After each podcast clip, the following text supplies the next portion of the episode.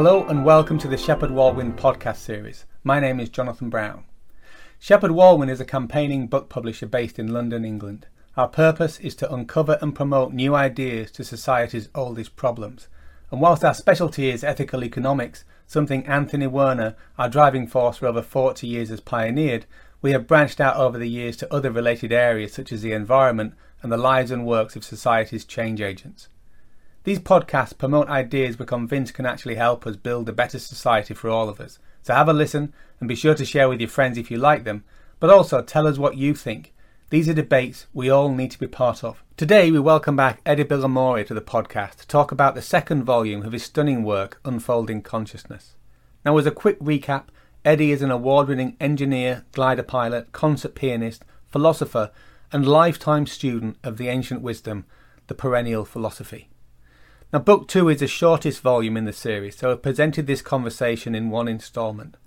But in many ways, it could be the most impactful for the reader, as it puts us beings under the microscope. And in just over two hundred densely packed pages, Edi manages to integrate almost all of the wisdom traditions in one breathtaking, coherent picture. And this could be the most extraordinary intellectual feat I've ever experienced. As an interviewer of the Shepheard-Walwyn podcast, I always strive to remain as objective as possible, and yet increasingly I find that impossible with Edi's work, because it's slowly changing my whole worldview. So if you have an interest in the area that Edi covers, I guarantee he will shake your view in the politest yet most thorough way you can imagine. So my invitation is to listen to the interviews in this series, but then to buy the books and take a year or two to digest them. So without further ado, let's get into the interview. Edi, welcome back to the podcast. Thank you. Um, so, Edi, we've gone through book one, and mm-hmm. today we're going to be focusing on book two, volume mm-hmm. two, which is Peering Down the Microscope, Man's right. Internal Landscapes. So I just wonder if you could just give us a little bit on the context of, of carrying on from book one and what's the purpose of book two? Yes, surely.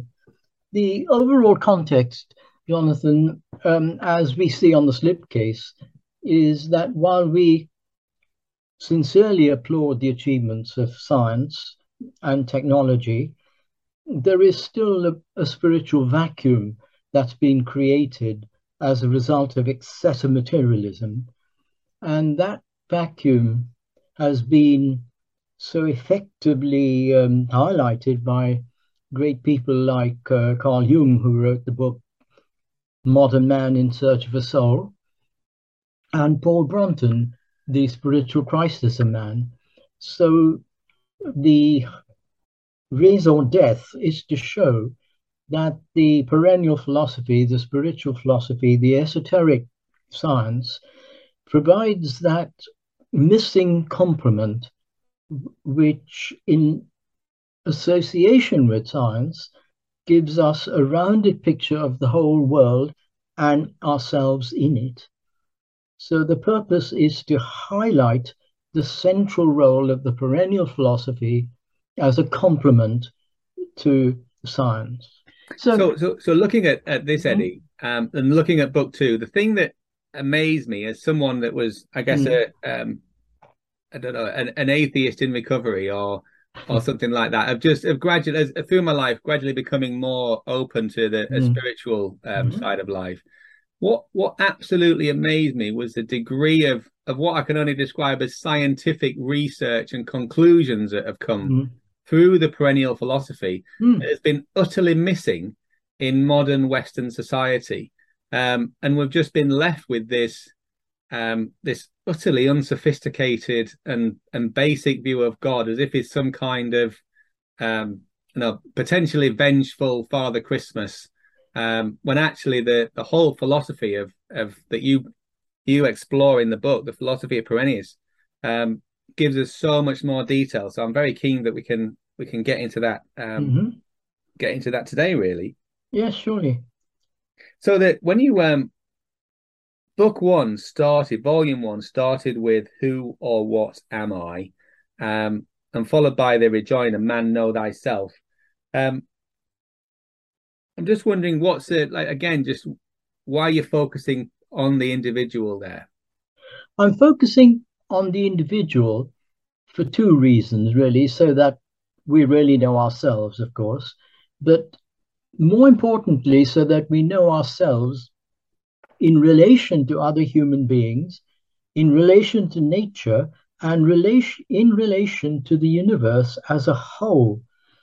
So one of the, or I'd say three of the unique features of um, volumes one, two, and three, but two especially, is that science, religion, and philosophy are all subsumed, they're all swept under the, the grand arch of the perennial philosophy.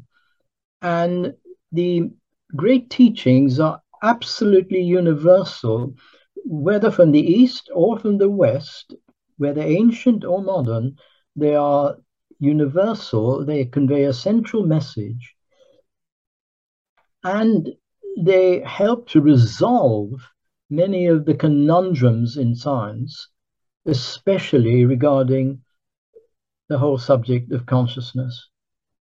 Now, one of the, one of the fascinating things is that you shared was some data from um, NASA's science newsletter. Yes. um, I just want to, so because I'm just wondering, is has modern science finally come to the conclusion that they need to embrace occult science? Sadly, no. Modern science as a body, no. I would say that with a certain amount of sad confidence. Many scientists have indeed done so, especially in the Galileo Commission of the Scientific Medical Network. One person, uh, one great scientist who has is, of course, Irvin Laszlo. Mm. They wouldn't call it occult science, of course, but they urgently and desperately see the need for a post-materialist science, which is not, I again emphasize, it is not castigating material science in its proper place, but it's seeing the need to move beyond. Bernard Carr, in the Scientific and Medical Network, the president, um, many uh, great scientists who were in the Theosophical Society and then also in the Scientific and Medical Network, Peter Leggett, who was Vice-Chancellor of Surrey University, Arthur Ellison, who was thrice president of the Society for Psychical Research. So there are luminaries individually. But the body of science, absolutely not, Jonathan. And um, as a, a little example of how they are completely wedded to a materialistic explanation or explain away, I read with some horror in molecular biology that um, they have discovered, discovered that the reason we love our grandchildren is thanks to gonorrhea, the disease that occurred several generations ago, by therefore by virtue of such mutation and genetic progressions, uh, we sort of need to love our grandchildren. And if you think I'm I'm exaggerating, this is an academic paper. Now, we immediately would ask ourselves, why not love our children? Why our grandchildren? What about our parents? What about our friends? So it is ludicrous to put the love of grandchildren down to gonorrhea. And I can provide this reference. You know, I, I think it would um, it would be time that we'd never all would none of us will get back. I think that the thing that also as well, just you know, my some of the my areas, I just see more and more scientific papers that are more and more blindingly obvious. Mm. Uh, but there was, there was some data that you quoted on um, in the introduction um, in the NASA um, newsletter, yes, saying that uh-huh. um, according to their com their um, conclusions. Mm-hmm. um, The universe is made up of five percent of, of baryonic, baryonic matter, matter yes. which is that's normal matter that we would all right. recognize as matter. Yes. But then that leaves ninety-five percent of what they're estimated sixty-eight percent dark mm. energy mm. and twenty-seven percent mm. dark matter, mm. um, which is the the stuff that we didn't know existed until very mm. recently. Yes. So unless we are outside the universe somehow, some of that approximately ninety-five percent of matter, so to speak, must also constitute our being and the um, and the being of other creatures. And that this the the extra the ninety-five percent is something that we've only recently, or scientists have only yes, recently, only recently. discovered. Yeah. Mm. Um, and it's and yet they know next to nothing about it. Yeah. Um, and they have an imperfect. We have an imperfect understanding of the five percent that we do know exists. Exactly, and um, they pontificate on that basis. Yeah. So, so if I only knew um, a bit about five percent of my field, then I, I think I'd have mm. more humility. um, personally, indeed. Um, I'm just thinking about getting into our dialogue now. Mm-hmm. Um, just about the the whole area around of of you know, man, know thyself. Mm. Um. I just wonder, why have we got so confused about um, about ourselves, who and what we are? Mm. Well, the philosophical answer, if it be an answer, is that we become so fascinated with our image, our self-image.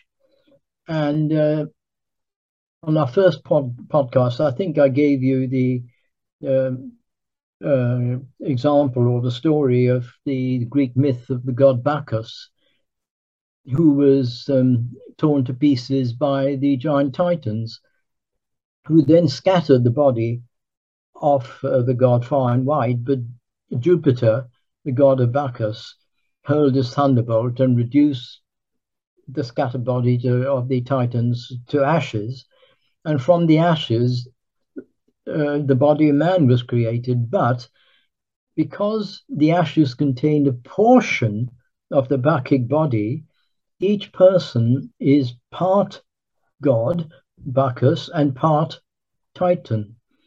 Now, how did the giants ensnare the god? By getting him to be fascinated with his own image in a mirror. So the, the sort of top-level answer to your question, I believe, is that self-fascination, confusing self with appearance, mistaking the map for the territory, confusing thought concepts with that which has produced the concept. And other reasons are the society we live in, the fascination with technology, with excessive technology, and with just about everything that distracts you from your own self-knowledge and self-awareness. Hmm. Do you know, and the, the idea that that we're, we're almost, as, as a Western society, we're recreating the, the great myths. Of, right. Of all becoming self-obsessed with our own reflections, mm, um, mm. and and and our own, as you were saying, confusing confusing mm. your appearance with who you mm. are. Um, I mean, it's a it's a quietly terrifying prospect, really, isn't it? One one only has to look at the current political scene and how um, television and performance counts for everything, and uh, the three guidelines for Uh, a future leader put forward by a senior conservative, I believe, was, well, a serious mind, yes, high-end media skills, and electioneering hmm. skills and success. What about character? What about leadership? What about quality of thought? None of that seems to figure. It's how you appear, how you come across. Yeah. Now, so on a, on a more positive note, so instead of mm-hmm. instead of this vision of of of human beings as as hackable animals or yeah, bags right. of atoms, mm-hmm. um, you have a there's a wonderful quote that you have in um, from Hamlet mm-hmm. um, of what a piece of work is man, yes. how how noble in reason, how infinite in faculties, in form and moving, how mm-hmm. express and admirable in action, how like an angel in apprehension, how like a god. And and you add that with with Schrodinger's um well, which seems to lead to that the mm. ideas from the mm. Vedas, or the, the key mm. truth of, of thou art that. Um, and so the, so the perennial philosophy suggests that we're, we're on the way to becoming gods. And as you, you use the um, the analogy there, or the allegory of the, the story, mm. um, I just wondered if you can expand a little bit on that. See, the Vedas are, are quite unequivocally pointing out that in your deeper self, you are one with the divine consciousness. Now, uh, Schrödinger, uh, in his book, I think, What is Life, uh, quite uh, clearly said that uh, the deepest, most profound uh, conclusion of the Vedas is Atma equals Brahman. In other words, the div individual self equals the universal self. But then this begs the question, if I am the universal self, you know, how is uh, there so much evil and suffering in the world and all the rest of it? And that is because people confuse levels. So what applies at the highest level does not apply um, when that level descends, so to speak, in, into materiality. Mm. But I think we can get, we'll be getting into that um, in mm. a little while, won't we? And I just want, just before we get into it, um, I've got a, a friend who is um, who is into the Theosophical um, mm. insight. And she was telling me that when um, Madame Blavatsky um, did her research and then and then wrote the books, right, um, she was saying that some information some information had to be given out in a in a veiled way, so yes, that only those who possessed the yes. esoteric key could yes. unlock the inner meaning. Mm. Um, and I just wondered, what are your thoughts on publishing and being so clearly um, publishing these teachings in twenty twenty-two? Right, the teachings were given out through Blavatsky in a progressive manner, and the highest teachings were reserved for the esoteric section and the inner group. Now, why were these teachings given out in the first place? And there is a, a beautiful saying of one of the uh, adept founders, one of the masters, that between brutal materialism and religious superstition, the white dove of truth knows not where to place her weary foot. So in the nineteenth century, there was a, a, an explosion in, in science, in material science, and there was also no end of religious superstition. So trapped between Scylla and Charybdis, so to speak, the white dove of truth doesn't know where to place her weary foot. So the central purpose of giving out these teachings then was to show where the white dove of truth could put her foot down. Mm. But in order to do that, um, there was the great question of um, freeing the mind from the weight of prejudice and opinion in science, and also freeing the mind from no end of religious, small r, superstition. Therefore, the teachings were given out progressively and explained in a stepwise fashion as far as possible, and whenever possible, corroborating those teachings and furnishing those teachings with the um, explanations from modern science, compatible with the intellectual and cultural milieu of, of the time. Now, why dangerous? Because anything that unfolds our inner powers can be misused. So even at the most basic physical level, the more we develop our muscles, say our hands and legs, we can use those muscles constructively, or we can use those muscles destructively to fight with people.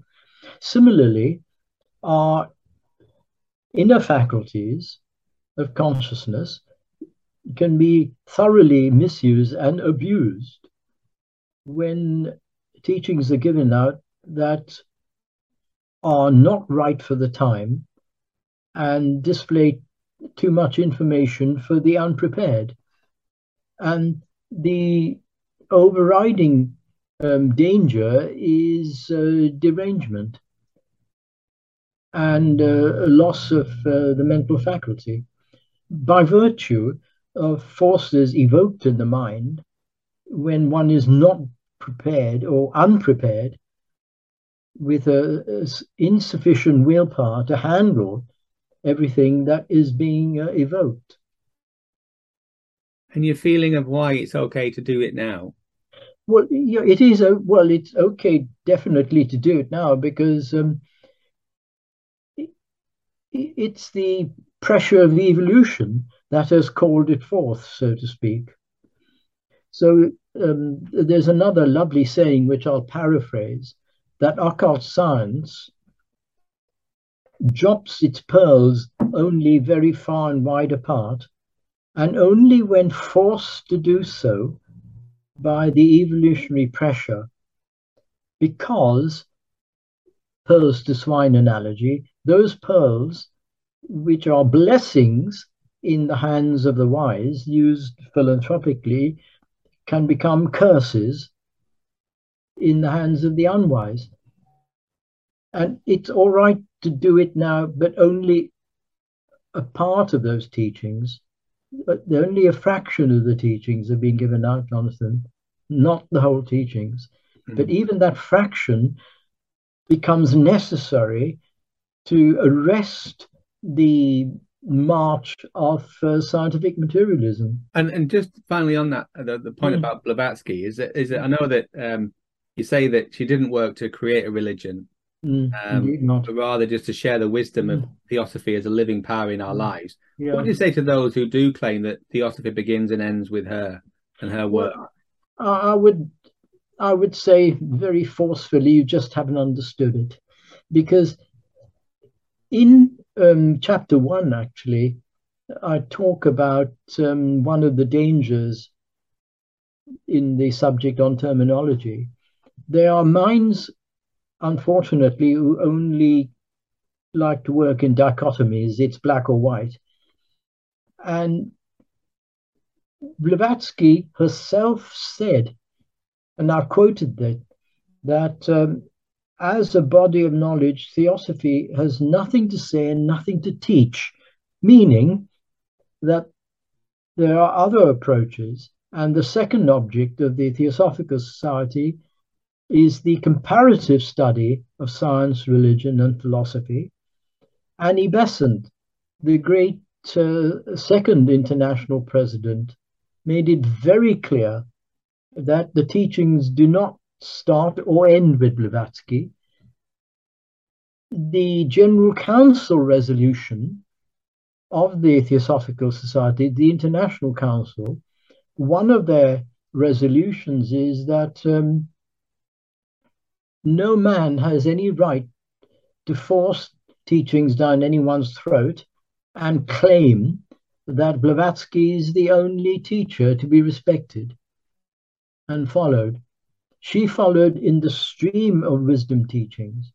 So to those who say that Blavatsky is the ultimate, that shows, in, if I may say so, an intellectual weakness and a, um, and a desire not to understand and to be very comfortable in just one set of um, mental concepts. Mm. It is a, a very sad misunderstanding. She would be the very first person to say, explore, carry on. Don't take what I say for granted. Find out for yourself. And that, and that's really where the the whole the whole series begins, isn't it? With with yes. chapter one of book one, which is yeah. um, you know, and trust yourself and, and learn to trust yourself more and more through experimentation mm. and mm. and reflection and your own research. Yeah, um, brilliant. Um, the, the best musical example is Bach. Every musician on earth reveres Bach, but to say all music starts and ends with Bach would be talking rubbish, and no mus musician would ever say that. What mm. they would say, that the wonderful foundations uh, established by Johann Sebastian Bach were taken forward by others, by Handel, by Mozart, by Beethoven, Chopin, revered Bach, took it forward. So I wrote a paper some time ago saying back to Blavatsky or forwards with Blavatsky. It's forwards with Blavatsky. Hmm. Brilliant, brilliant. Well, moving on then. Um, so one of the first maybe misconceptions we can get is if we if we're putting forward the argument that um, we are all one, we're all spiritual mm. beings. Mm. Um, where does evil and cruelty come from then? If we're all so we're all spiritual,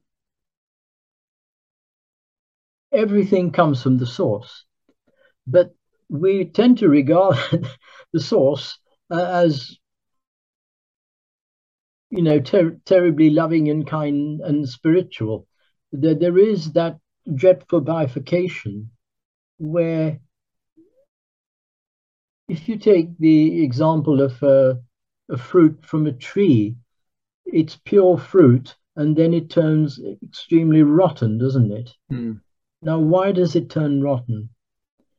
It's within the fruit itself to turn rotten or to stay pure. So um, evil is really the corruption of the spiritual rather than an independent principle. It is the corruption of the spiritual, and that which is most pure can easily be corrupted. Well, then, then moving on to that, that what, what can be corrupted. Uh, in the first chapter, you, you cover and clarify the composition of man, mm. um, constitution, nature. Can mm. you explain briefly what they are and what the difference is? Yes, constitution is uh, how we are made, and nature is how we function. In medical terms, it's the distinction and the overlap between anatomy and physiology. So your anatomy is your structure, but as a result of your structure, you will it will determine your nature. You can only act as you are made. You are made in order to act in a certain way. So one is the static dimension, the other is the dynamic aspect. Right. C can you expand on that a bit more, Eddie? I'm not. I don't think. I don't think I fully understood that. Right. Um. You you can look at anything in terms of an active principle. Yeah. And its form. Now, the active principle is what drives anything. The form is the medium and the expression and the body that's needed to be so driven.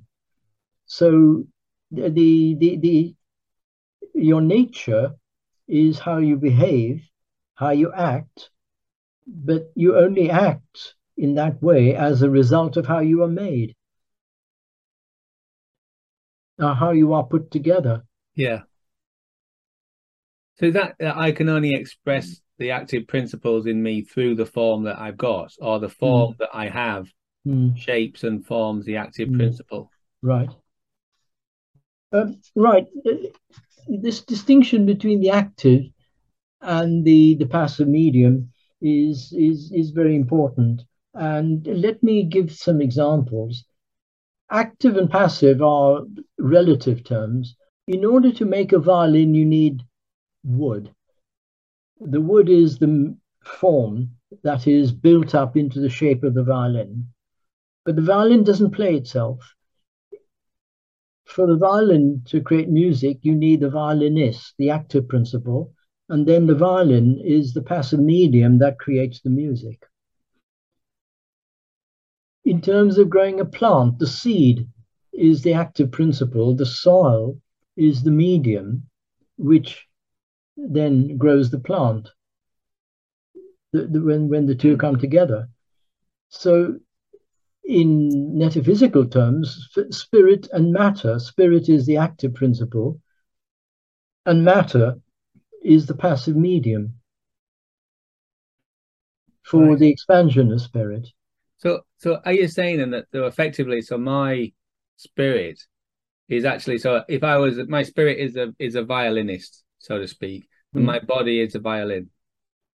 Right. Is that is that correct? So, to take that analogy, so actually, so I'm a spirit yeah. inside my own instrument. In terms of that analogy, it's a good one, because the entire human body has been likened to a musical instrument that is played upon by the inner spirit, and um, the veena is uh, is is a beautiful Indian instrument where the the frets are uh, constructed according to the bones of the human spine. The sperm, the active principle, interacting with the egg, produces the embryo. Yeah? Um, consciousness now, through the brain, results in thought. The, the violinist with a violin creates music. So th there are always these two principles in coexistence for any production, for any productive purpose. But sorry, I was interrupting you. You said you made no, no, because what it is when you talk about, you know, seeing the seeing the body as a musical instrument. Mm. I know, I know. In in the book, you mentioned some stuff from. Um, The Institute of Heart Math and heart rate variability. Yes, that's very um, very good. And we can we can get to that. But, but I know it. So you can you can you can literally change the frequency and the resonance inside your own body by your own yes. actions, right? Whether that's yes. rhythmical breathing or yes. the effect of emotions, and it all changes your yes. you know your your, your electromagnetic composition. Yes. Mm. Um. So that's um so fascinating um, stuff on that. So we're moving into some. So incredibly um, detailed and um, and deep stuff. Mm-hmm. But there was one comment that you in the in chapter two in the in um, around the constitution of man. Mm-hmm. You talk about the the, the the is it Buddhi being yes, the, Buddhi, the, of, the, the intuition principle. Yes. And so mm-hmm. what's what's the difference between between Buddhi and hunches, um, and also would you also include imagination in this? Right, hunches are, let's say, the dregs, the dregs of Buddhi.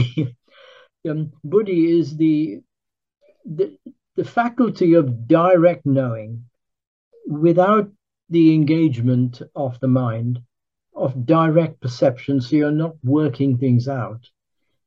Now, starting with Atma, the the divine self. Atma can't contact the physical body directly. It needs to work through an intermediary, rather like transformers in an electrical power station down to the consumer unit. So Atma, so to speak, projects Buddhi as the platform called the Upadhi in Sanskrit. So Atma and Buddhi are known as the monad, the, the eternal principle, which in conjunction with the higher mind is the reincarnation, not the lower quaternary. So people be aware of the what in common, um, you know, in self-help language is mind, body, spirit, or, right. or body, mind, spirit. Right. And and what you focus on is is body, soul, spirit. Yeah, that's my, mind is is another word. Mind as psyche, yeah. And so I just want to say, could you take us through the just the um is, it, is parts an appropriate word to use for that? Are they the parts of man or the parts of the being, or the the, the principles of man? Principles, yeah, sure. Okay, right, whatever. Well, soul is this uncomfortable term, and it's often confused with spirit, and it's not spirit. So whenever a higher and a lower principle come together, there has to be an interface, and the interface is soul. So in terms of a analogy with a, a corporation or a company, if we regard the chief executive as spirit and the shop floor as the workers, well, the chief executive doesn't direct the workers, he works through the management, and there is management at various levels. But it's in the nature of management at the higher end. I don't mean higher and lower in a pejorative sense. It's in the nature of management at the higher end to talk to the chief executive so that the vision of the executive can be translated into tools to work with to then direct the shop floor. Mm. So in this analogy, the middle management is the soul. So at the highest levels of soul, it touches spirit. That's the spiritual soul. At the lower level, it's the animal soul, because it informs the body, which is of animal descent. The intermediary is the human soul. Hmm. And and so what we've got, so you've got the we've got the spirit, which is all connected to universal um, intelligence, universal unfolding, universal consciousness. Mm-hmm. So then that so the the receiving or the the agent on earth mm-hmm. to communicate and explore that consciousness mm-hmm. is the soul, and that then um, ideally would instruct or or guide the body um to do good work and to to you know to create the positive intentions that that consciousness has on on earth. Is that right? Mm-hmm. And so yes. so if we've got if let's just take this analogy of the of the factory and the and the yeah. chief exec. So let's yeah. just say we've got a, an absent or un, uncontactable chief executive, right? Um the management is is dysfunctional, or they're away as well. Mm-hmm. Then all we've got left is is the, the the the people on the on our, our people on the shop floor. Yes, and they wouldn't know what to do, and um, they would probably um, indulge in fairly destructive acts. And I guess if we're absent, if we're absent enough, then yes. they'll form their own system of, of right. management and leadership. Yeah. Mm. But it's only on the level that that they're at. There isn't any any any higher wisdom coming in about what direction yes. should we do. So yes, yes. To, to creating fantastic tools mm. and then great product. Mm. But the question is, if that's not connected to a higher purpose or a greater intention, then either the products will be will be of little or no worth, yes. or they'll have destructive properties because they're not being guided by by a higher intelligence. Yeah. Which is, yeah. metaphorically we've we've had of our chief executive. Um And I guess also just to just to make sure the listeners are aware, we are assuming that in this organization, before the chief executive and the management disappeared, mm. they were worthy of the positions that they were meant to be in. Yeah. Um, the, the chief executive here is always worthy. But um... and so that really, so on your on your the um, the constitution from the from the occult, you've got the, the Atma is the divine self. Mm. Then next to that, you've coming down is Buddhi, and that's the communicating, almost like a a Wi-Fi um, connection. Is there yes. cannot be a direct connection between that that level of energy and coming into a, a what's yes. increasingly physical being. Yes, yes. And I've shown uh, the diagram of a power power station and consumers yes. at the end. Yeah, and Which I know is, I think and, a useful one. And whereas a lot of a lot of listeners will be will be familiar with body, mind, spirit, mm. you, you talk about here about about something called Manas, um, which is a mind principle, yes. which is a, and you got higher and lower.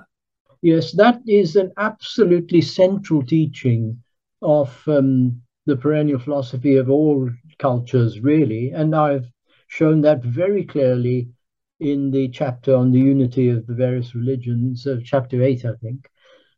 Uh, and Ian McGilchrist's wonderful uh, work, The uh, Master and His Emissary, and his latest um, two volumes, The Matter with Things, has again shown this distinction in his terms between left brain and right brain, emphasizing that we haven't got two separate brains. The brain is plastic. The distinction is not what the two hemispheres do, but how they do it and to what purpose, mm. to what end. So Ian McGilchrist has wonderfully, as far as I'm concerned, corroborated the ancient wisdom. And, and a great saying in the Theosophical Society is, science is our best ally. And Ian McGilchrist has been our best ally.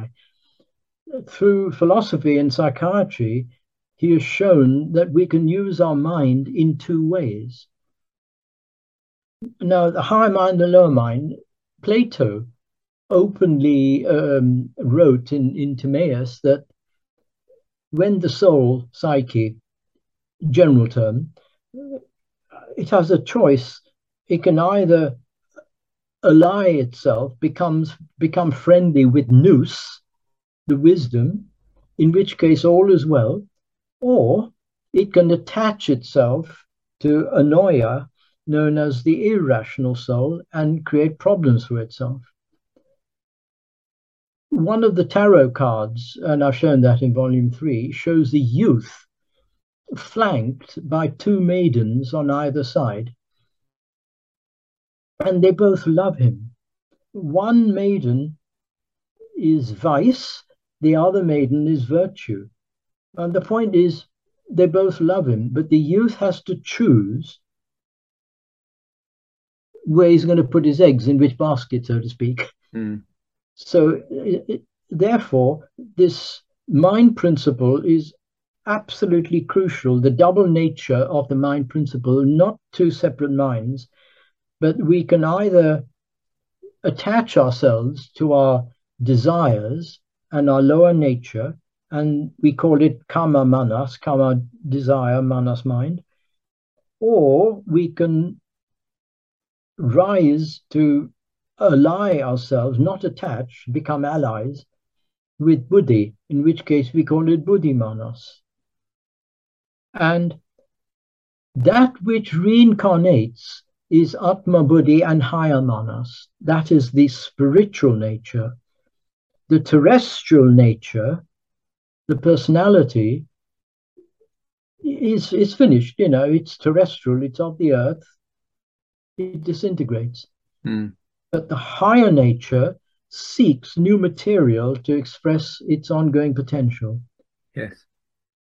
And so really, that I mean, and um, looking at this, the diagram was and and the dis distinction, so the the Buddhi principle and um, and Atma, but also, you know, more practically on on my side, just the whole thing about higher and lower mind. Mm-hmm. um, is when I when I was watching a um, a self help video, and and the guy was saying, um, imagine what you like, what you'd like to create or like to do. Mm-hmm. um, And that's essentially that, you know, the whole thing around The Secret, right, is positive mm. manifestation. Mm. Um, but then he said, and it also helps if you write it down. Yes. He said, I don't know why that is, but um, if you write it down, it tends to be more likely to come true. And what that what he, what he was expressing really was was if you're really going into this, is that you is it, let's say you meditate or you imagine a great future, is you're actually connecting with your Buddhi, you know, your Buddhi, your intuition, but uh, the spiritual intuition. And yes. then and then bringing it into your, you know, bringing it into your mind um, or your soul. And then by writing it out, you start to create a physical manifestation of that, of the uh, imagination that you've just had. Is that right? That is such good advice, Jonathan, uh, to express your thoughts in concretion by writing it down, not by typing it into a computer. I always write, physically write things down first, then flesh it out on the computer. There is a natural relationship between the mind and the hand. So writing it down is vital. It focuses the mind, obviously, but it also earths, in terms of the electrical analogy again, it earths the current from the source to the receiver. So when you've written it down, you've earthed it. And by bringing it into physical manifestation, you can then work with it. But now talking again about intuition, um, there's so many different words. John Keats used this wonderful term, negative capability. And John Keats was uh, the great romantic poet, and he was so disillusioned by the Industrial Revolution and all the grime and noise he saw. And he said, just by sitting down quietly and trusting, trusting the higher power, you will be gifted with inspiration. Not every day, of course, but he called it negative capability. So that's another aspect of intuition. So what's, what, what, what was a negative capability in that then? Well, what's a negative is you're not starting with a seed idea. You're not starting with a concept. Right. Well, it's, why neg so? It's negative in the sense that you've got a blank, not a blank, but a, a sheet of white paper with nothing scribbled on it. Right. So to start with, be willing to start with nothing physical. So that, so that the space for uh, you know, the, you the idea the plenum, that the nature abhors a vacuum, right? So if you allow yeah. if you allow space for nature or for for Buddhi yeah. intuition or Atma to yeah, come in, that's right. then mm. it will. Mm. Right? That's right. You know, now I was just thinking just about you know what you were saying about the Industrial Revolution and and how he was so affected by it. Mm. Um, I know if you're actually and one of the things when you look at the separation that's happened, and there's other authors in Shepheard-Walwyn that have tackled this of just this. This mm. isolating effect yeah. of of what so-called what we what we describe as progress, which for mm. in many ways is an obscenity, isn't it? Really, to describe it, it that as progress, because yeah. it's, it's it's again it's it's mechanical or physical progress, but actually in terms of a relational connection to something bigger than ourselves, is if we were living in a you know in a village and working on the land. I just I don't believe that anyone who truly understands gardening and gardens. Is that they can't they can't deny the existence of of a higher intelligence, because the miracle of just a small even a blade of grass, the way that that grows um oh, absolutely and, and, and true. creates yes. right yes um and it's just that separation. What happened with the Industrial Revolution was that was that people lost connection to that to the majesty of nature, right? Because and again physically you didn't get to see anything other than the stars, and they were clouded by the fog and by the you know, the nasty smoke coming out of the factories. Yes. Because of the explosion in mechanical knowledge, the next step was to say nature and we are machines, mm. are just to be mechanized. Yes, and it, and the idea that that's, that it's as simple as that. I mean, it's um, it's just um, it's just and, ridiculous. And as Schrödinger said, we we do not belong to the world that science constructs for us. Science puts things in a very orderly, classified manner. But that is the model, that's the map, and it's very necessary. But we confuse the map with the territory. So, so Eddie, what I'll do is I'll I'll, I'll put the um, I'll put this diagram on the screen so people can see it. Um, sure. But going going down, you also have so going down below lower mind, you have. Um, I've got the same diagram, I think, uh, uh, Jonathan. If I don't have it, then do put it up. But sorry, going down. Yeah. yeah. So just, I was wondering if you could explain the, um, is it Kama? Kama, Kama desire. Um, yeah. and, and Prana. And um, I just wanted, yeah. so the desire principle, um, and yeah. that's been, so are we not supposed to have desires to evolve? Desires are wonderful. And I have a wonderful quotation, uh, to counter this idea that all desires are evil. Far from it. Desire at its higher level is the power of expressing love. Desire is central, but what are you doing with your desires? And there's nothing wrong with personal desires. You know, if your personal desires, of your personal well-being and your relationship, it's very important. It's desires that run away with themselves and become the end-all and be-all at the expense of others. So I was reading only last week um, a very fine article on um, M B S, uh, Mohammed bin Salman, and I was thinking to myself, my goodness, the contrast between the Saudi monarchy and our monarchy. Now, if you read his desires to create the dream city, five hundred billion uh, would be the cost, the ruthless way in which he gets rid of the opposition. This is desire for power. Mm. Uh, it's quite different from desires turned towards a philanthropic purpose. Well, I guess that's really, you're going back to the to the you know to the spirit, if the if the desire is is at least influenced or shaped by the spirit into the soul and the higher exactly. mind, yeah, and that then is yeah. where you where you get the positive desires, isn't it? And it's yeah. it helps yeah. you genuinely helps you and others. Mm. It, it, it desire as self-indulgence, self-aggrandizement at the expense of others, which is so prevalent nowadays, which is the thing to guard against. The story of the two wolves, you know, uh, asking grandfather, grandson asked grandfather, I've got two wolves in me, which one do I feed? Well, the one you feed is the one who grows in you. So if uh, you have uh, self-indulgent um, ideas and you want just to satisfy your own desires, you're feeding that wolf, that will grow in you. Mm. So if you're feeding the other wolf, the philanthropic and the higher mind, that's what will grow in you.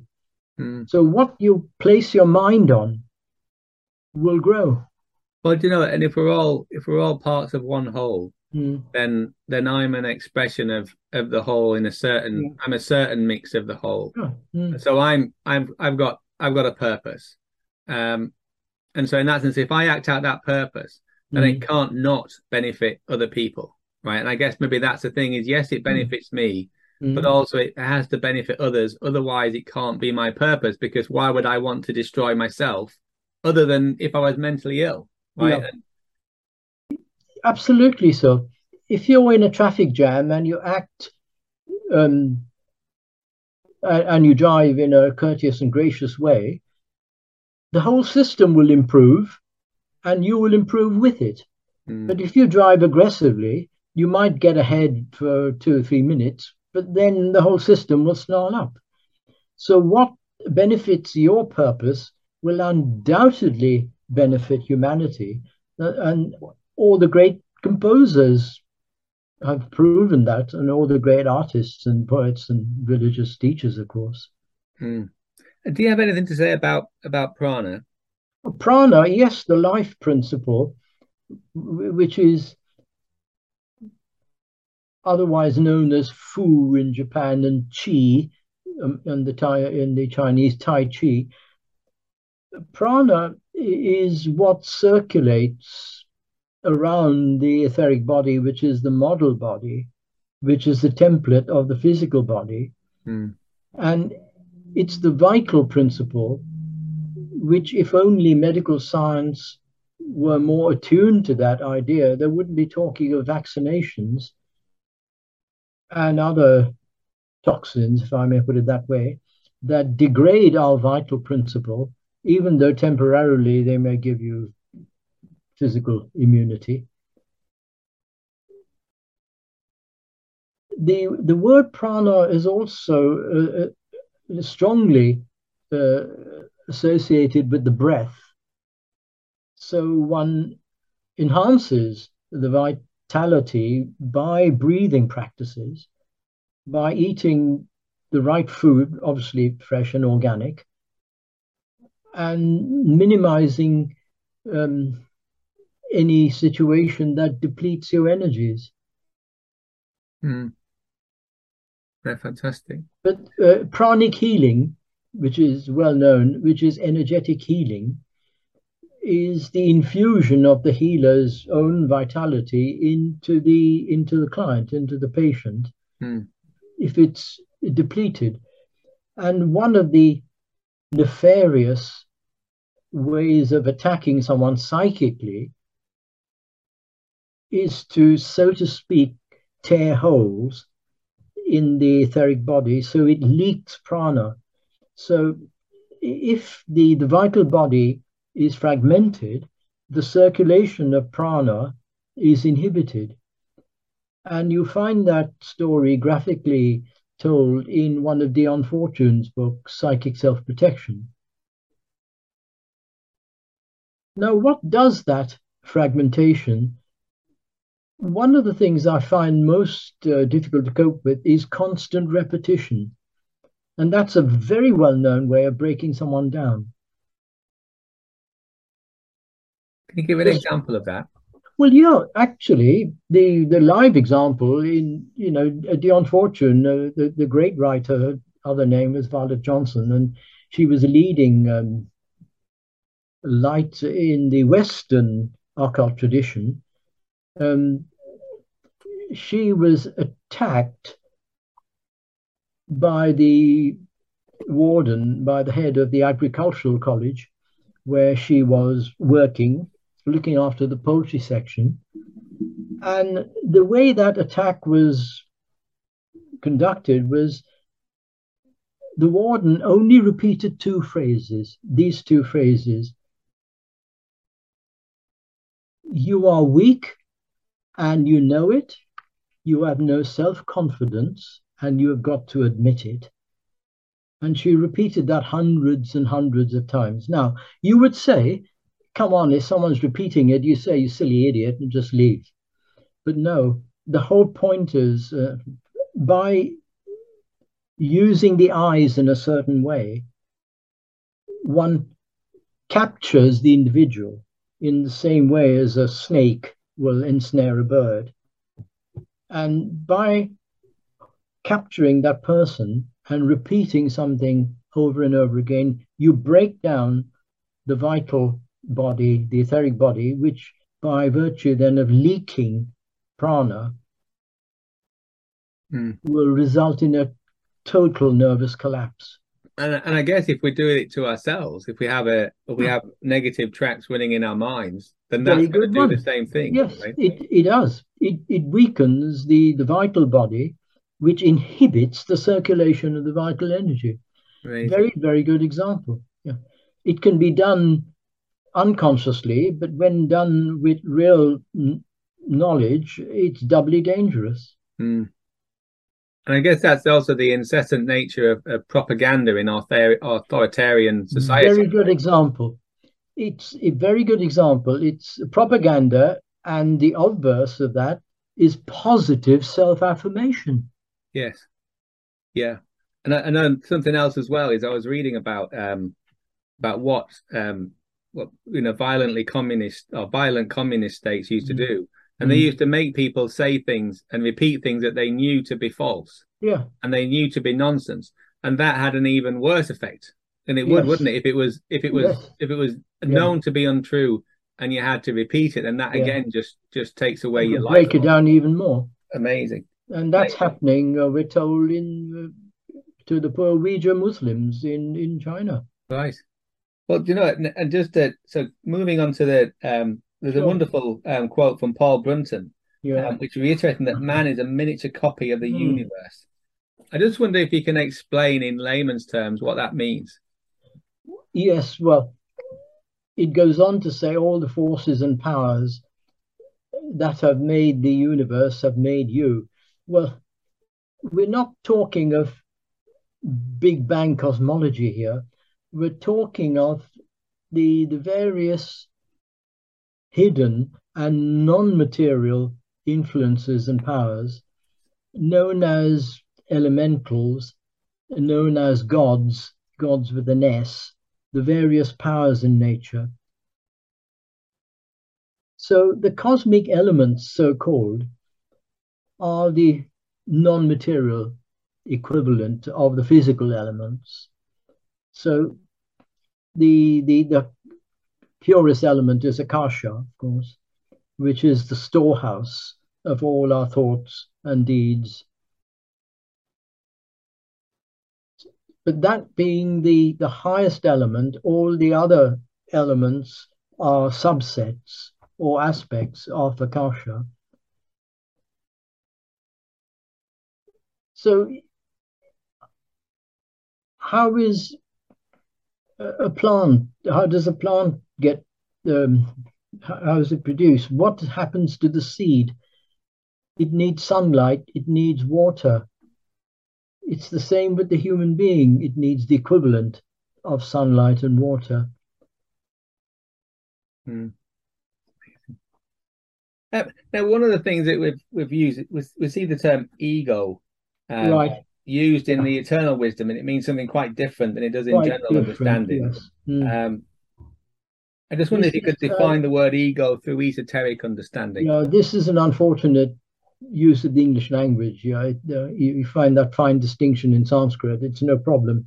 Ego with a small e is the personal desire nature, the lower mind and lower desires, which blocks, literally blocks, the light from the higher self.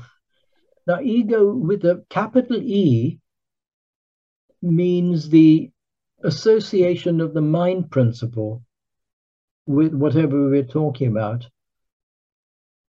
So the human, we call it ego to distinguish from ego. The human ego is the association of the mind principle. So there is the distinction between saying, I am, and I am Jonathan, or I am anything else. And I know that I am Jonathan.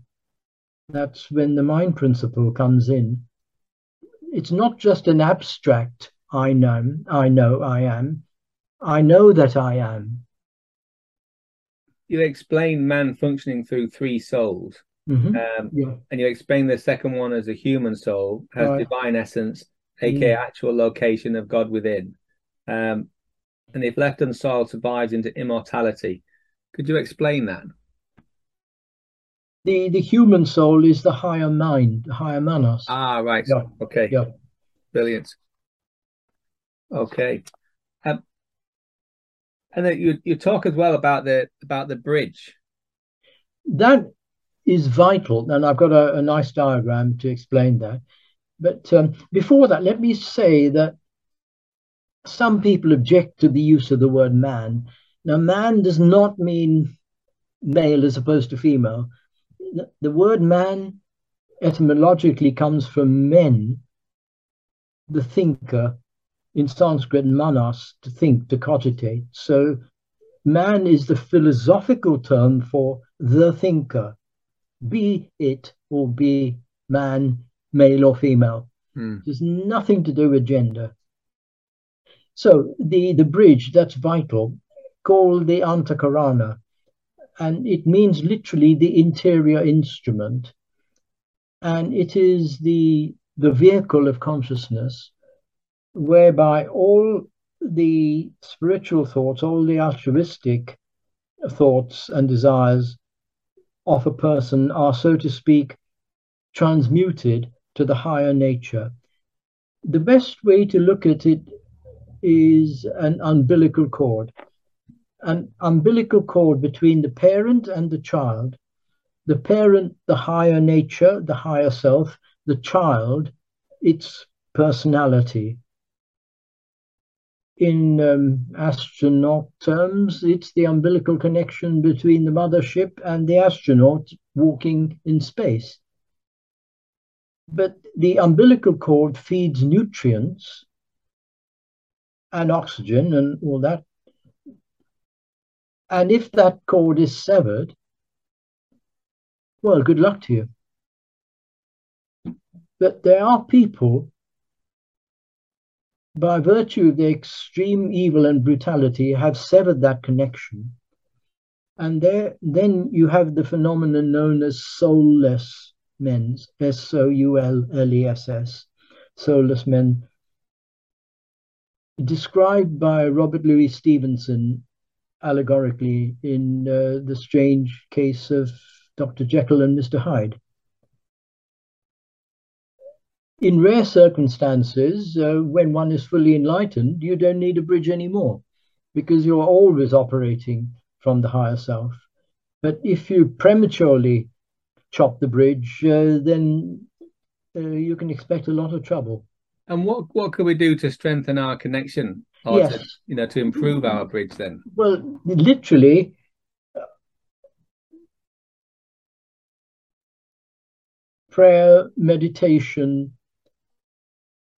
Um, brutal self-examination, understanding one's motives, really understanding what you have done to others and therefore trying to make amends, charity work, anything that enhances the higher spiritual nature. Mm. Um, you just think of an electrical wire and the currents flowing down the wire to whatever. So I've called it man's spiritual life support, the um umbilical connection, okay? So the Sanskrit word is antakarana, the internal instrument, interior sense organ. And it's that medium of connection between the higher self, the individuality as parent, with the lower self, the personality, its child. And its function is, as I said, to act as a bridge and umbilical connection. Now, importantly, at death, it acts as the conveyor of all thoughts of a spiritual nature during the personal life that can be absorbed into the higher self. And spiritual aspirations are absorbed, nothing of the personal life. So you can't take your private yacht and your jets with you, or your palace and your mansions and all of that. That will come to an end. It's only your spiritual and higher aspirations. So billionaires, please note. Now, for the average man, the average person, let's look at the connection between the higher self and the child as this electrical conduit. Lots of wires twisted together. Now, what happens if you sever one of the wires? The same current from the higher self to the child, personality, the same current has got to be conveyed by fewer wires. So the wires are going to heat up. So if you then carry on living in a cruel and evil way, you will thin this connection.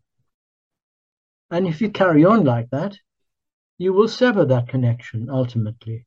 Conversely, by living the good life, the holy life, the altruistic life, the philanthropic life. Sorry, and this is the Jekyll and Hyde, soulless men, a human monster and a scourge. Conversely, we can strengthen the connection. So instead of the current flowing down through fewer wires and heating up the wire and then finally breaking the connection, we can add more wires, so to speak. And there we have the sage, the seer, and the genius in any field. Now, conventional psychiatry and psychology really, I would say, knows nothing about the real mechanisms of soulless men and human monsters. There are enough examples in the world, but how this happens is little known, and it is only occult science that provides the missing link of understanding. So, so on on death, the the Jekyll and Hyde, the person that's made the successively, um, well, increasingly evil or negative right. choices, right? Their soul still, the spirit returns, but um, right. With in that situation, there is an almost immediate reincarnation, because there is no after death state in which to reap the reward of good deeds and good thoughts on earth. So when that connection is severed, there is an almost immediate incarnation again as a human monster, and uh, progressively carrying on that line till there is complete destruction. Wow. And, and I guess that, so by by strengthening the our relationship between mm-hmm. the the I'd say the higher self and the and the lower self, yes, we get access to more, I guess there's more Buddhi. Yes, and, precisely and, so. And, yes, and so precisely. Yeah, exactly. Great. And I guess that could be why other certain people are, can become so productive, is to have an incredible connection to to the universal intelligence. Exactly, to there, yes. Right, fantastic. Right. you were talking about the ego earlier, so this diagram should help. We are, of course, one human territory, but there are many ways in which we can look at ourselves, many, as I say, anatomical maps. So as one unified being, we can look at our, ourselves, and indeed we are, the higher self, the individuality, which is incorruptible, or and the personality, the, the lower self, which is corruptible. Why don't I get a laser pointer?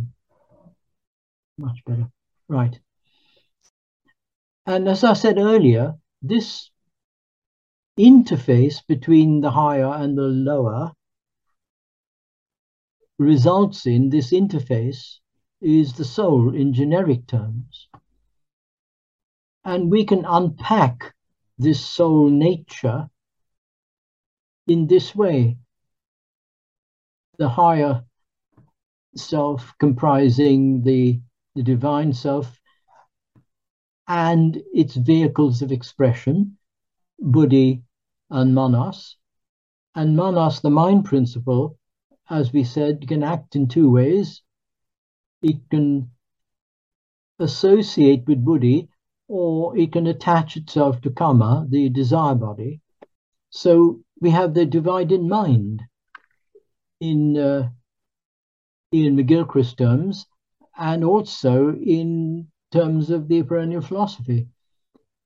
So we can rise in our minds to associate with the god Bacchus, Nous, or we can attach ourselves to the giant titans and display the qualities of the irrational soul.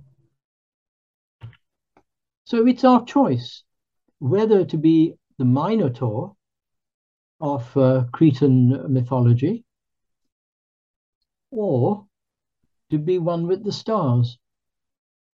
Mm. And so we display a spectrum of consciousness which I need hardly explain, from ineffable transcendence to absolutely unspeakable brutality. Now, just thinking of the Cretan um, story of Theseus entering the, the labyrinth to slay the Minotaur, he was given a ball of string as a clue. Now, the ancient word for string was clue, C L E W. Which is interesting. One end of the string was held by Princess Ariadne, who fell in love with the youth. And then as he unwound the string into the labyrinth and killed the Minotaur, he was able to find his way out. Now, what is the symbology behind this beautiful story? Of course, the Minotaur, the head of a bull and on a body of a man, shows the ungoverned passions and brutality of, well, the brutal man. Princess Ariadne, holding the ball of string, the end of the string, symbolizes the spiritual soul, which then unravels the string, the higher mind, so that it is always in contact with the youth Theseus, and there's always that connection between the personality, the mind, and the spiritual soul. But if Ariadne let go of the string, then poor Theseus wouldn't find his way out of the labyrinth. And what is the labyrinth in this? It is our earth life, with all its twists and turns, where we have to develop the capacity to recognize and associate with our higher self using our mind. What's the ego? It's this excessive attachment and connection between the lower mind and the desires that blocks the light coming through. So this is one of uh, Robert Browning's beautiful poems, Three Souls Which Make Up One Soul. What does, what knows, what is. I emphasize in the volumes periodically that the great artists and poets knew far more about the human being, even though they knew very little about the human body. Now, what I mean is the scientists and the medical, the, the doctors, know a great deal about the human body, and of course they need to. But the human being who functions through that body, many of them seem to know nothing about, because you can't understand the human being by looking at a dead body or just the body. You understand the human being by interacting with it. And this is what the great artists and poets and um, and uh, great religious people and philosophers have done. They've displayed and understood the human being, as indeed did Mozart in his operas. He knew all about the behavior of men and women, even though I doubt if he knew anything about how to di dissect the brain. So three souls. How do we make a house? This is an example of as above, so below. We make a house, we create the foundation, and then the roof structure, and then that's not enough. We need to have internal stories, internal foundations. The lowest level is the animal soul, then the human soul, and then the spiritual soul, the three souls that Robert Browning talked about. And in a more sophisticated taxonomy, they can be correlated to the septenary constitution, like this. How do we function? The difference between our nature and our constitution, as we spoke earlier. Again, Browning's quotation, the power station and the domestic consumers, the uh, domestic houses. But we need transformers to step down the power, in popular terms, the current and voltage, from the high level at the power station to what a domestic house would use, because otherwise it would blow all your light bulbs. So you need three transformers. The physical body is the domestic house. Atma, the divine self, is your power station. And your three souls are your three transformer stations in this example. Do you talk about what exactly happens in sleep? Oh, well, yes, in a sense that I've used the analogy with sleep, death is sleep, and um, how that correlates. But in chapter five, I described the, the actual death transition process in considerable detail. So, so what then happens? So people, a lot, it's one of the things, so a fear of death, right, I think, has, has dominated our, and yeah, fear of ill health. Fear of death has indeed dominated our culture. You're Hasn't it, for the last three right. years, and, and, and as, we're, yeah. as we're filming this, um, we've just had the, the passing of, of, of yes. our Queen in um, our Queen. Mm. in Britain. Um, so what does it, what do the spiritual and the perennial philosophy, what does it say about what death actually is? Yeah. And, and what happens mm. after death? Three transitions and four stages. Right? The first transition is from physical consciousness to astral consciousness. That's the next state of consciousness adjacent to the physical. The second stage is consciousness and existence in the lower post-mortem astral psychic planes. The third stage is consciousness and existence in the higher post-mortem spiritual planes. And the fourth stage is rebirth in a new physical body. So here is the, the complete human being, man, during earthly life, his physical body built around the etheric double as template and prana, the life principle. I've kept it all in English, not in Sanskrit, of course, and the desire principle. And here the mind principle acting always as either higher or lower mind, and then intuition and the divine self. Now, at death or after death, we lose all of this. We lose the physical body, etheric double, and life principle. Now, the desire principle and the lower mind form what is known as the Kama Rupa, the body, the psychic body of thought and desire. So whereas in physical life on earth, the divine self inhabited all of these bodies, the physical body and the subtle bodies. These are subtle bodies, if you like. After death, the divine self is divested of the physical coil and inhabits the Kama Rupa, the desire nature. And then, just as physical death results in this, there is a second death that occurs, which is so important, where the psychic vestures are then sloughed off. So dying and just after dying is the loss of the lower triad, one, two, three.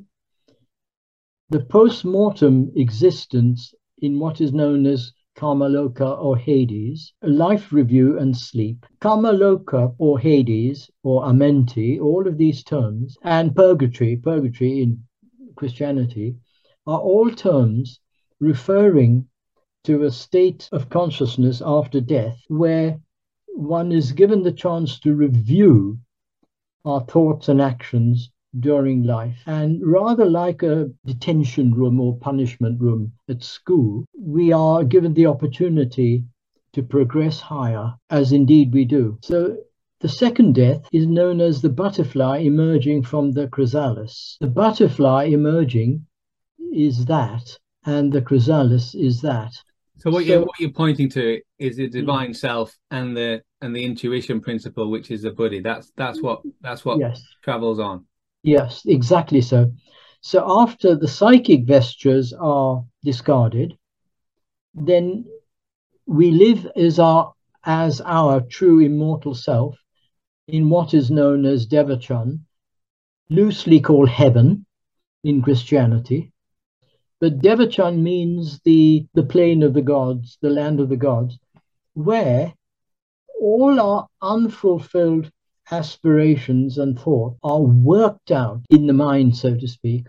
All our unrequited love, all our impersonal desires are worked out to gain faculty in the next life. So Devachan can be likened to a workshop where all the rough diamonds that were mined during life are given the chance to be polished into fine jewels, and the polishing means converting aspiration into intention and faculty. What draws us back into incarnation is, again, desire, known as Tanha and Trishna. Tanha is the desire for material existence, and Trishna is not only desire for material existence, but desire for being surrounded by what we are familiar with, what we like to associate with. So in this stage, we are born again in Devachan, this realm, a second life review, an awakening before subsequent incarnation on earth. The Christ told Nicodemus, how can a man attain, I'm rephrasing, of course, the kingdom of heaven, unless he be born twice? The first birth, of course, is your physical birth. Your second birth is your birth into the higher realms. There are other interpretations of that, of course. So I know, Eddie, you, you said um, just uh, when we're talking about strengthening the um, the bridge, is you yeah. talked about having a something like a, I think the words were a searing or a A, a brutally frank life review, or a review of your actions and your intentions. That sounds like yeah. an earth version of it, well of this said. process. Yeah. Exactly. That right. is e extremely well said. Yes, perfect.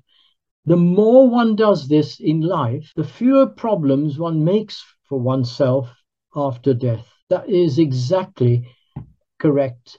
And this is the whole point of one of the meditation exercises which I like to follow, which is reviewing my day, well, in bed, but you review it backwards, not forwards, backwards in time, completely non-judgmentally, just reviewing it and seeing what could have been better, what you did well, and so on. Just to complete the diagram, you have the physical life, the first transition from physical to Karmaloka, to the psychic life, psychic planes, the second transition from the astral to the spiritual life. Bearing in mind there is always one stream of consciousness in phase states of itself, like H two O, like ice, water, and steam. So, so really, I, I was thinking when you were first introduced it, if you could just go back to the diagram, you, you talked about the um, to the lower mind um, mm. and the desire principle coming mm. with you, mm. so to speak. And I had in my head um, the image of the of the movie and Scrooge where he's carrying chains. But I yes. think actually it, a, a better example may be that that you're weighed down with unexpressed and unprocessed learning. So it's almost as if you're carrying a filing cabinet of potential learning and awareness yes. of, of life on Earth that yes. you haven't processed.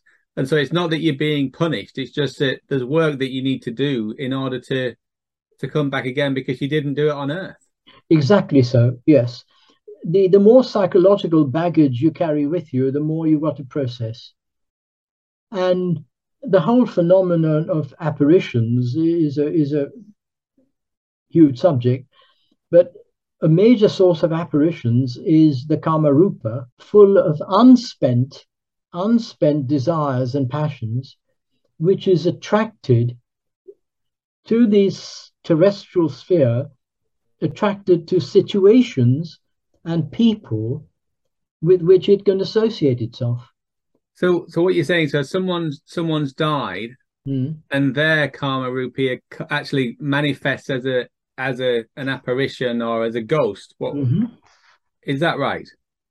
Yes, indeed. And the stronger uh, the the unfulfilled passions, the more the chance of that manifestation.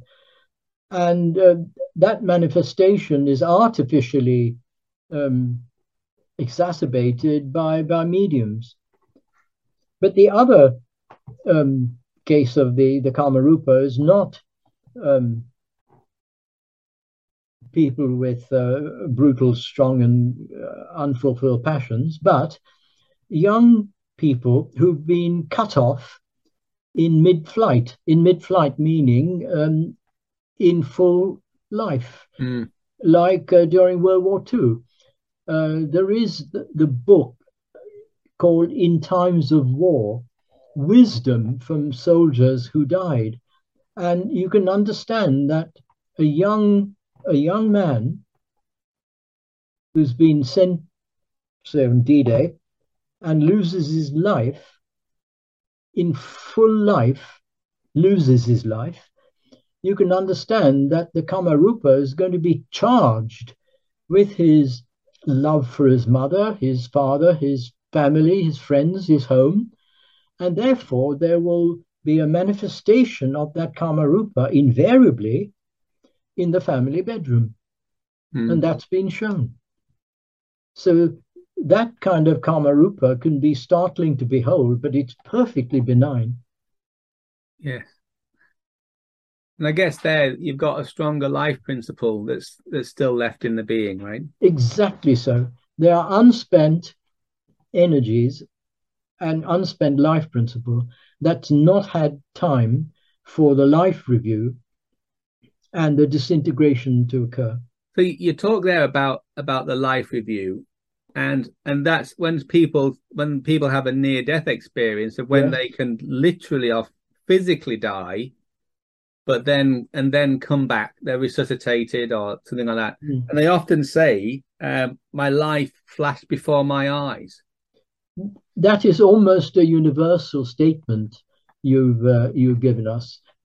They all talk of uh, going through this tunnel, so to speak, and then they are given a choice whether to carry on that journey or to return to the physical body. And Yes, they say, my life flashed before my eyes, and very often the reason for returning is some urgent task left unfulfilled. Hmm. But it is, a, it is a, an impromptu life review that they're going through. They're brought into this process. Most certainly. Yes, amazing. Most certainly it is, yeah. Incredible. But what you said earlier is of crucial importance, to review your life and your day here now. Don't wait for the end. And what's what's the, the spiritual or the, the, the benefit of going backwards? You said you go through your day backwards. Right, that is just reversing time. Um, because time does funny things. If you go through your day in the order in which events happened, one's more likely to overlay it with one's own imagination. But if you go through your day backwards, each event tends to stand in isolation, and you see it more for what it is, rather than thinking about the next thing that happened. So you're not focusing on what happened. And I guess as well, it's I guess it's almost as if you're being more true for a life review, but for a day review, mm-hmm. you know how it turned out. So one, we could have been been riddled with anxiety about an important meeting, or yeah. let's just say I'm preparing for our second interview and I'm nervous yeah. and I'm thinking, mm-hmm. oh my goodness, well, I yeah. understand. Mm-hmm. But then if I, at the end of the day, I can look back and knowing that it went it went well, Mm-hmm. I can then work on, based on that context and that mm-hmm. lens, mm-hmm. I can then see what was pertinent about yes. the day. And what was pertinent and what was significant about the day. Mm. Certainly our conversation today is the most significant about today. I can say that quite uh, unambiguously. You said it was, it was kind of, Devachan was kind of heaven, but not quite. Well, heaven in the Christian sense is a place of eternal bliss. It's not eternal. It's um, it's temporary, but from our standpoint, con very, very considerably longer than life on earth. Time has a very, very different connotation, as in dreams. Um, what can seem years in a dream is really a, a twinkling of a physical eye. Mm, yeah, and I guess, and if something comes from a higher... Um...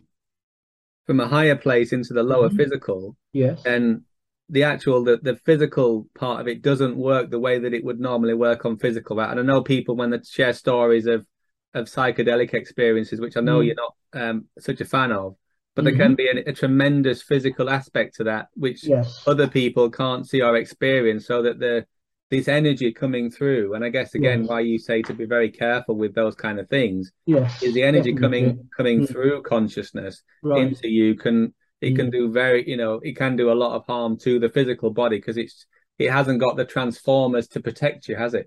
It hasn't got the transformers, it hasn't got the safeguards, and it hasn't got the safety valves. yes yeah. And the electrical protection circuits. Yes, that's very well put. Yes. And, and Eddie, you were saying that not, and so for people that have lived a, um, or for want of a better word, an evil life, or mm-hmm. that they often they don't they don't do they go through any of this process, or do they go straight back to? Well, if the evil is one hundred percent, then no. But if there's even uh, a wisp of uh, spirituality, then the time in the after-death states is entirely proportional to the uh, degree to which you have energized your spiritual life or not.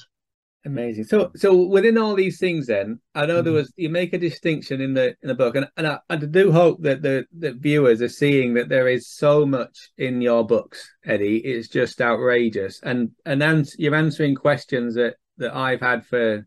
for a long time, and like mm. I say, in self-help we know that writing stuff down makes a difference, and you yes. explained exactly using the the perennial philosophy mm. exactly how that works. Mm-hmm. But you make a difference. You talk about immortality, mm-hmm. infinity and eternity. Yes.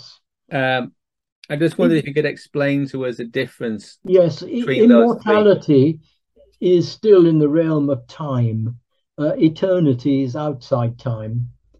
So death and immortality are the two opposite poles of um, the ending of, or the, the reduction of time to its minimal, and immortality, the expansion of time to its maximum. But eternity is outside time. And Isaac Newton deals with this in the most sublime and incredible way in his uh, Principia, in the General Scholium. Equally, endurance and endure are not exactly the same thing. He refers to the divine being, he not as endurance, but he endures. It's, it's amazing reading, which I thoroughly recommend. And that's Isaac Newton's um, Principia. Exactly, yes, mathematics. Absolutely, which everyone's heard of, and I, I would say very few people have bothered to read and understand in its esoteric and religious import. And that's one of the books that you had in your house, wasn't it, when we went on your table, as oh, I recall? Definitely, yes. I've got a couple of uh, editions, yeah. Wow. One of the chapters, Eddie, in your mm-hmm. book is number seven, Is the Brain a Wet Computer? Are mm. humans lumbering robots? Mm. Um, and you just you then controversially you say the closing of the scientific mind. Yes. I just wonder if you could answer that question that you phrase is, is the brain basically a computer, and are we essentially robots? No. But the brain displays aspects of a computer. We can behave like lumbering robots. But that doesn't mean we are lumbering robots. So what's so, your what's been your research and experience in this in this field, and how can we take the, the listeners and the viewers through it? Right. Well, firstly, let's understand what a computer is, and I've put out uh, some definitions from various technical journals and description uh, and um, uh, and academic books and dictionaries, where the central point that comes across is a computer is a machine that needs a programmer. So however you look at a computer, it needs a programmer. So that's the first point.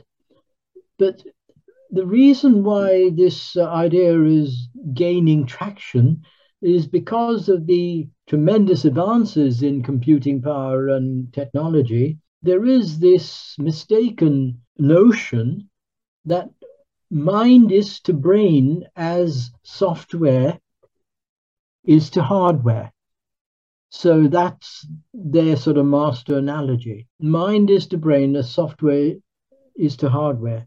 And the way they demolish any notion of subjectivity is firstly to argue that man is just a computer and nothing more, by ignoring everything that distinguishes a man from a computer, and then eliminating all feelings and subjective states, or rather reducing all subjectivity to the physical.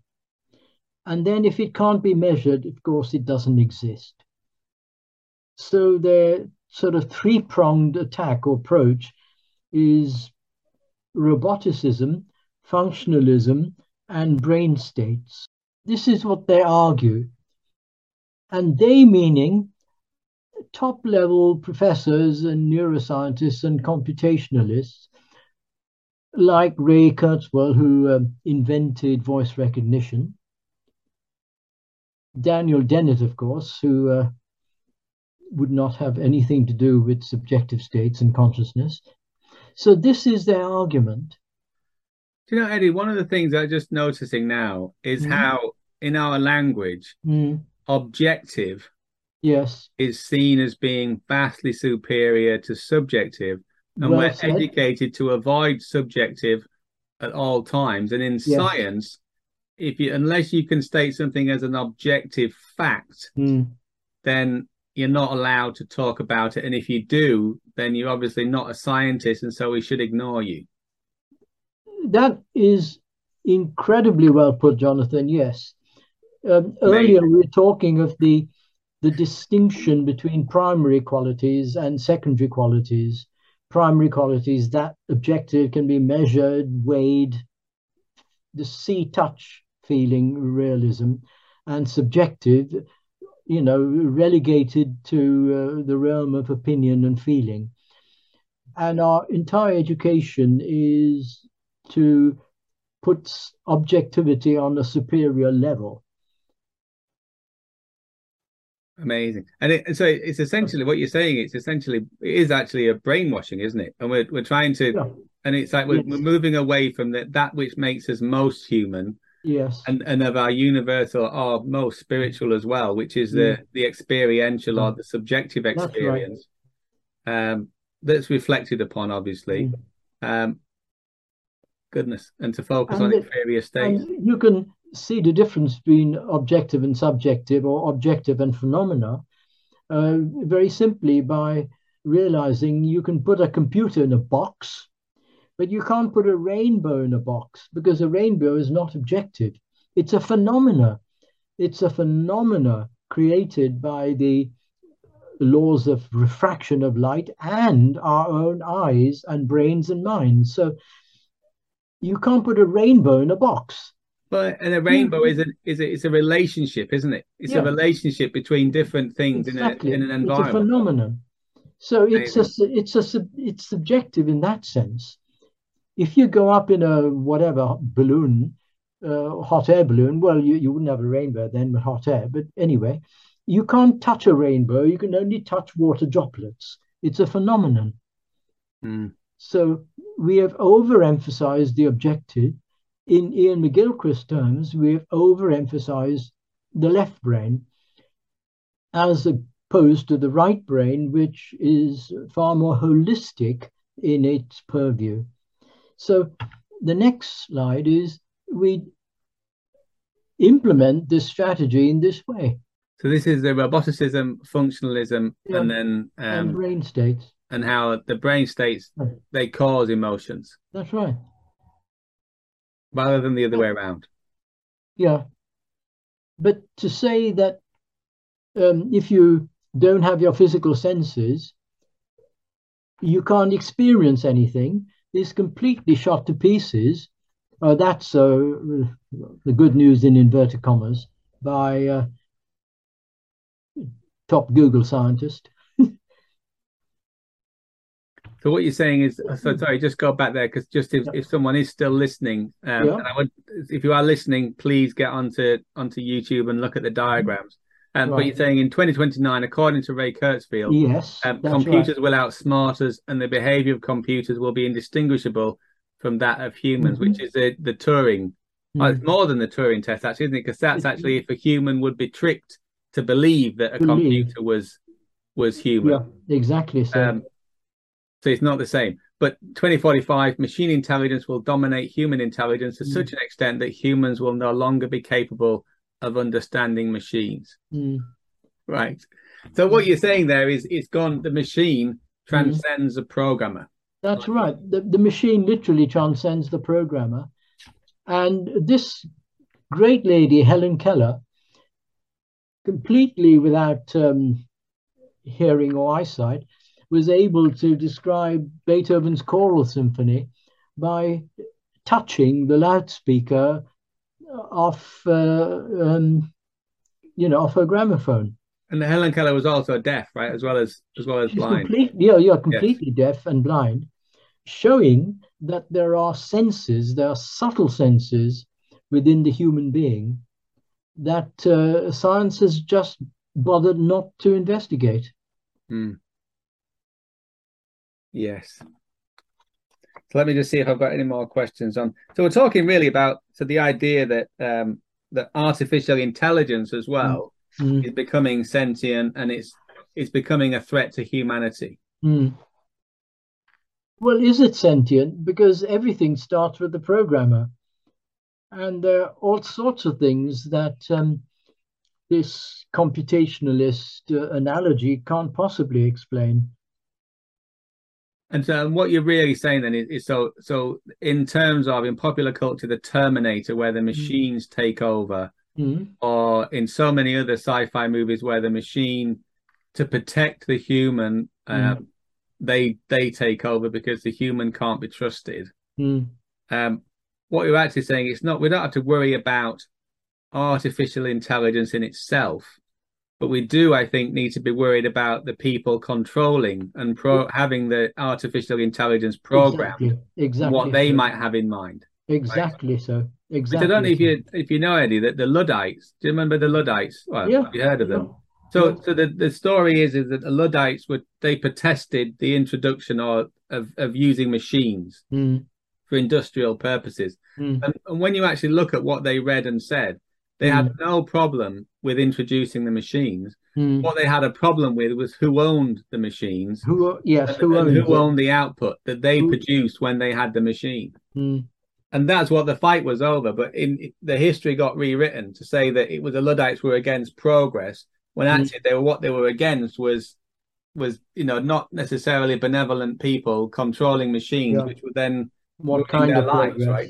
Yeah. Which I guess is a is a model for A I, isn't it? Is that yeah. people could use A I to damage our lives, mm. but it's not the A I that's doing it; it's the people controlling the A I.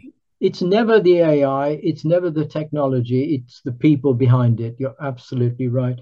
And the other crucial difference between computer thinking, so A I, and human thinking is human thinking is necessarily metaphorical. I mean, this was argued very um, brilliantly by one of the um, American uh, professors of philosophy, that computers don't think metaphorically.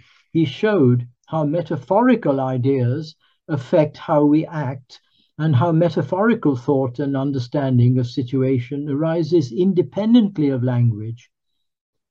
Whereas computers uh, have electrical circuitry, they don't have metaphoric circuitry. Mm. Mm. Yeah, interesting. Is there anything more you'd like to say about, about computers? Oh, only in that um, the the threat is very real, and in many ways it, they are degrading our ability to think deeply and logically, because when everything is done by a computer, the human element of judgment and perception is downgraded, because you think the computer did it, it must be right. Well, of course, it may not be right at all. So it, my, my uh, disquiet is only the increasing mechanization of our lives. There was a, a recent uh, letter to the Times that from a lady saying, at one time when I wanted to go on a train, I looked at one timetable. Now there are eight apps. Now, do you need eight apps to find a train timetable? mm. Also, and I, uh, I'm, I must confess, of course, I use my sat-nav, but I try my best for a journey that's not too complicated to use a map, because that way you maintain your mental skills. If you rely on a sat-nav, you, you, you can be in zombie mode, and if mm. your sat-nav fails, you're lost. Yes, that so is it. Yeah, just minimize the use of computers. That that's all I would say. Necessary and minimize, but now but, it's maximize. Well, you also talk in in this chapter, um, mm. Eddie, is the closing of the scientific mind, the mm. inviolability of materialistic oh, yeah. theories. Um, and I know, I'm guessing if if the neo-Darwinist and materialist scientists actually um, lowered themselves to listen mm. to what we're what we're talking about, mm. um, and given the vitriol that they spewed on on people like Rupert, Rupert Sheldrake, Sheldrake, Thomas yeah. Nagel, Aben Alexander, um, what have you got to? What would you to say to prepare? You know, to be ready for that attack. Yes, I would say very clearly that the very fact that you attack shows the weakness of your argument. That you can state whatever you like in forceful, and clear terms, nothing, and passionate terms, nothing wrong with that. But the desire to attack shows a fundamental weakness. It shows your fear, and it shows that deep down, you really believe what you're attacking, but because what you're attacking destroys your own ego and your own um, position in the university or whatever, you feel the need to destroy it. The more you attack, the weaker your position. Well, and also as well, the, the less scientific, yeah, by definition, right? Yeah. Because if you were actually being a scientist, the yeah. first, what you'd try to find out would be curious about the ideas and and see if there are any ideas that can add to yours and, and improve on yours. David Deutsch, a leading quantum physicist at Oxford, um, commenting or, or attacking uh, Brian Josephson, Nobel laureate, uh, his ideas on telepathy, which he just put forward as a hypothesis. Uh, telepathy is utter rubbish. Well, anyone can say that. You can get a parrot to say it. There's nothing scientific about that. But he never says why it's rubbish. It's just a crude attack. And as, as far as the attack on religion goes, my gosh. Yes. So is there anything more you want to say about, about computers or, or why we're not, um, humans are not basically flawed computers? Because computers were made by man, not the other way around. Yes. So Eddie, just um, just the final one of the, the most extraordinary chapters in the book. Mm. You can finish on mm. on this. Um, so you, you go through all the the ancient teachings, and mm. um, and then you also in in I think chapter.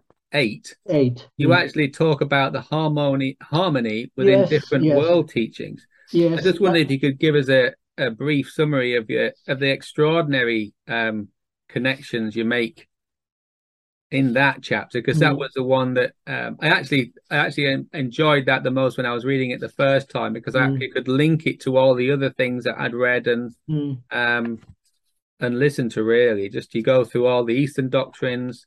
Um, Western, Plato, mm. um, Egypt, um, Zoroastrian, um, and then also you, you go all the way on to um, the modern ones. It's very important to consider yes. the modern. Ken yes, Wilber and Steiner. Ken Wilber and Gurdjieff, who's the Gurdjieff, early twentieth yes. century. That's right. Um, and just the just the most extraordinary, um, and Aurobindo as well, which um, that's right, mm. which was. Um, which was just extraordinary. Do you happen to have that diagram? It might be too much to share. Um, um yes, but not here. Okay. But, but you've got a, another meeting, haven't you? I have. I need. I do need to finish, unfortunately. Um, yeah. So that, I guess, would be an enticement for people to um, sure to, to get hold of the book. Is there anything that you'd, that you'd like just to, if you want to stop sharing the screen, then we can just have right. a. Yeah. Let me just say that. The diagram you're referring to, I was inspired by Leibniz, who is another one of my great uh, inspirers, where he said most philosophical schools um, diminish themselves by adopting the sectarian spirit. So there is far more that unites different philosophies and far less that divides them, but they keep harping on, on what divides them. And so he recommended, Leibniz, a framework of harmony, a framework of philosophers. And I've used in that diagram the analogy of white light. That's the, the divine wisdom. Now, we can't see white light, but we can see it by interposing a diverging lens. A, a diverging lens splits it into the various colors. Now, each color, let's say, represents a particular teaching, a particular sage, a particular scientist. These streams, the different color streams, are not independent. They've come from the white light.